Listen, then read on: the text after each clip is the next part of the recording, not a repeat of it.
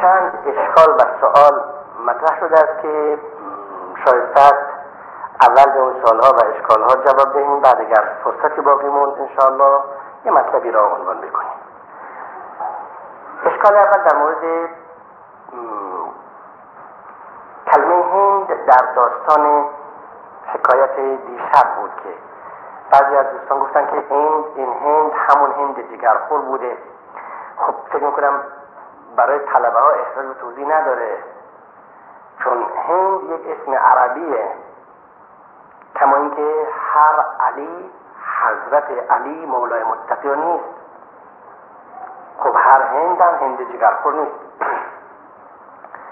اسم هند به عنوان نام زن در نام عرب زیاد بوده. حالا چرا کلمه هند برای زن انتخاب شده؟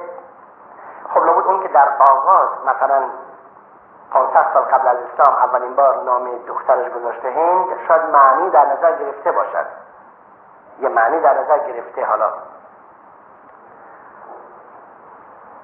اما چرا این کلمه به نام هند برای زن انتخاب شده؟ برای ما روشن نیست ولی هند در میان زنان زیاد بوده. هند دختر عطبه ربیعه زن ابو سفر نهر بود. از همسایه های نزدیک رسول الله صلی الله علیه و در مکه معظمه. عطبه ربیعه همسایه همسایه دیوار به دیوار خانه رسول الله بود در مکه معظمه. یکی از سران قریش یکی از رهبران مهم کفر در جنگ بدر. دخترش به نام هند به اصطلاح در تاریخ هند جگرخور به خاطر اینکه در جنگ احد هند جگر سیدنا حمزه را درآورد و به دندان تکه تکه کرد موضوع این بود که در جنگ بدر حضرت سید الشهدا سیدنا حمزه رضی الله عنه پدر هند و عموی هند و پسر هند و برادر هند را کشته بود چند تا شدن؟ بله بنابراین خوردن هند جگر سیدنا حمزه یک انتقام خونی بوده همراه با کفر. ولی با توبه به نفس خوران گناهان بخشیدن بخشیده میشه. هند در روز فتح مکه مسلمان شد. اول میترسید که پیامبر را بازداشت کند. سخت مقاومت کرد و به شوهرش گفت که نباید تسلیم شود. تا بالاخره ابو سفیان اجبارا تسلیم شد و لشکر رسول الله صلی الله علیه و آله لشکر اسلام فاتح وارد مکه شد.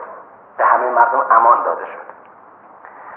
زنان مکه به پیامبر پیام دادند. یا رسول الله مردها مسلمان شدند. ما زنان حقی داریم. چه خوب است. برای ما نیز وقتی اختصاص بدهید تا مسلمان شویم. رسول الله صلی الله علیه و آله بعد از هشت سال جدایی از زنان قریش از طایفه و جماعت و همسایگان و مردم محله به اونها فرمود اشکال ندارد بعد از نماز مغرب در فلانجا جمع شوید می آیم و از شما بیعت می‌گیرم یعنی اسلام شما را قبول می‌کنم و در اینجا اون آیه معروف سوره ممتحنه بر پیامبر نازل شد آیه خاصی که شرایط مسلمان بودن زنان مکه را اعلام کرد. شش شرط بود. یعنی رسول الله موقع پذیرفتن اسلام زنان قریش شش شرط عنوان کرد. یک خدا را به یکتایی بپرستند. دو با افت باشند. عمل خلاف افت انجام ندهند. سه دزدی نکنند. از خانه شوهر خود هرگز دزدی نکنند. چهار فرزندان خود را نکشند. اونها را تربیت کنند و بزرگ کنند. پنج به همدیگر تهمت نزنند. شش در هیچ کاری مخالفت پیامبر نکنند. برخلاف پیامبر کاری نکنند. این شش شرط. هند جگرخور در میان زنان قریش نشست. او نمی‌دانست حالا امان دارد یا نه. زن رئیس قریش بود دیگه. در میان زنان قریش نشست.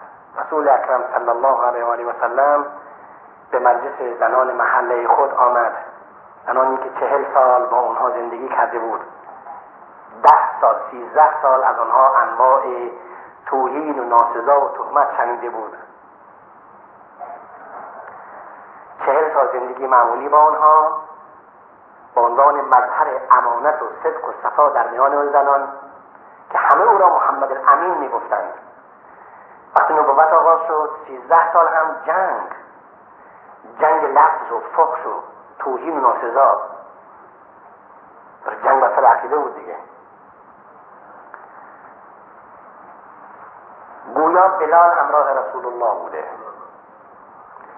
هند به عنوان سیاستمدارترین زنان قریش می‌خواست بداند آیا امان دارد یا اگر پیامبر بداند او هست دستور بازداشت میده. می‌خواست اینو بداند. ناگفته نماند که در اونجا هند مادر زن پیامبرم به حساب می آمد زیرا ام حبیبه دختر ابو سفیان از سابقین اولین از نخستین زنان مؤمنه مکه در اون تاریخ همسر رسول الله بود. و در نتیجه زن ابو سفیان مادر زن پیامبر حساب می‌شد دیگه. ولی چون که کردم جنگ جنگ عقیده بود. از نظر که اونها خیلی به هم نزدیک بودن جنگ عقیده بود. اگر کفر برطرف می‌شد دیگه مسئله نبود. اتفاقا این رو در نظر بدانیم که غالب دختران بنی امیه قبل از اسلام زن بنی هاشم بودند. زن, زن مردان بنی هاشم بودند. و غالب دختران بنی هاشم زن مردان بنی امیه بودند. و جالب این است که بدانید پیغمبر اکرم چهار دختر داشته سه تا زن بنی امیه بودند. حضرت سه داماد داشته دیگه.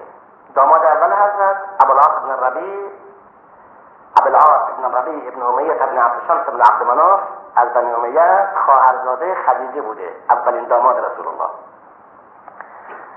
شوهر دومین و سومین دختران رسول الله حضرت عثمان بن عفان بوده از بنی امیه دیگه اول ام کلثوم به زنی گرفت بعد که ام کلثوم فوت شد رقیه به زنی گرفت یا بالعکس اول رقیه به زنی گرفت وقت رقیه فوت شد به جای رقیه ام کلثوم به خانه حضرت عثمان آمد. داماد حضرت صلی الله علیه و آله حضرت مولای متقیان حضرت علی کرم الله وجهه بوده که پدر نسل رسول الله نیز هست. بنابراین از چهار دختر پیامبر سه تا زن بنی بودند جز مسئله جنگ عقیدتی مسئله دیگه نبوده. تو جنگ عقیدتی بوده دیگه. بالاخره هند خیلی ماهرانه با این نقشه در نشست. نقشه این بود که طور رفتار کند بداند. آیا پیامبر دستور بازداشت رو میده یا نه؟ حضرت صلی الله علیه و شرایط را عنوان کرد. فرمود خداوند به شرطی شما زنان مکه را میبخشد. شما را سعادتمند میگرداند که از اینجا از حالا تعهد کنید. دیگر فقط الله را بپرستید. جز الله چیزی را نپرستید. همه چیز را از خدا بدانید. نظر و عبادت و قربانی فقط برای خدا باشد. همه قبول کردند هند آهسته گفت که حالا بوتی چی تو گذاشتی که مردم بپرستند بودها را همه شکستی دیگه. بوتی چیزی نمونده کسی بپرستد که. مجاز اعتراض این بود که اون می‌دانست که پیامبر صداش می‌شناسد که آیا حکم بازداشت صادر میشه یا نه.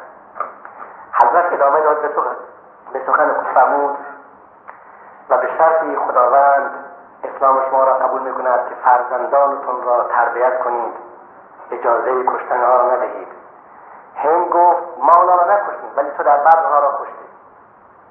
پسرش در بعد کشته شده بود. حنظله بن ابی سفیان. حضرت صلی الله علیه و چیزی نفرمود. هند متأکد شد که حالا دیگه بازداشت نمیشه معلوم بود دیگه. رسول الله فرمود و به شرطی خداوند اسلامتون قبول می‌کند که شما با افت باشید زنا نکنید. هند گفت ما اقبحه حلالا فکیف به حراما او تزن الحر حرة یا رسول الله. گفت چه زشت اون عمل با همسر خود وای اگر با بیگانه باشد. یا رسول الله مگر زن شوهردار هم زنا می کند به نظر بود که جامعه قریش یک جامعه قبائلی بود. در جامعه قبائلی آلودگی های شهر و جامعه مدنی به کلی نیست. مردان قریش در دور در بود پرستی ایارخانهشون طائف بود. اونا کنیزکان را داشتند برای فساد و تبهکاری و کارهای شرمآور. زنان قبایل معروف قریش امکان نداشت که دست به کار بد بزنند. چون این رسم در قبیله نبود. فورا کشته می‌شد.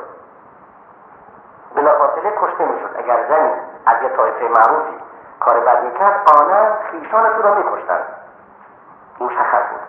به این وقت حضرت شرایط یک فتوا عنوان کرد هند گفت که ما اقبحه حلالا فکیف به حراما او تزن الحرة یا رسول الله؟ چه زشت است؟ اون عمل با همسر خود. وای اگر با بیگانه باشد. بعد افزود یا رسول الله مگر زن شوهردار هم زنا می کند حضرت صلی الله علیه و آله به شرط دیگر ادامه داد فرمود و به شرط اسلامتون قبول است که از خانه شوهراتون دزدی نکنید. هند که حالا متعکس شده و دیگه بازداشت نمیشه خواست شیرین سخنی کند و رسول الله را به خنده آورد. یا بالاخره کاری کند که دیگه نشان بده که حالا کی است و برای چه نشسته. هند دست بلند کرد گفت یا رسول الله اگر این شرط قبول کنیم بچه های من گرسنگی میمیرن زیرا ابو سفیان مردی بخیل است من فقط از دزدی بچه را نان میدم. خب مشخص بود که می‌خواست به این وسیله امان بگیرد رسول الله صلی الله علیه کاملا او را شناخت و فرمود به اندازه مخارج فرزندت فرزندانت می‌توانی از مال ابو سفیان برداری نه بدزدی برداری. به اندازه مخارج فرزندانت می‌توانی از مال سفیان برداری. برای مخارج فرزندان.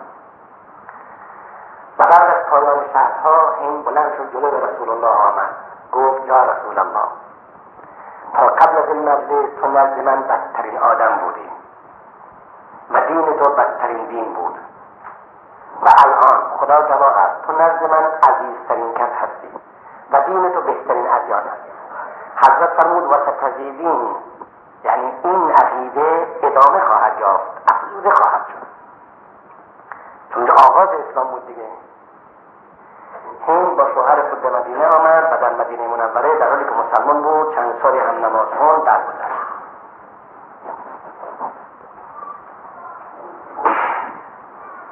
اما اون هندی که گفته شد یکی از زنان انصار بود دختر سعد بن که شوهر و پدر و برادر خودش در جنگ خود شهید داده بود و افتخار می‌کرد که اونا شهید شدن. و مسئله هم براش نبود. پس با اون هند ارتباطی نداره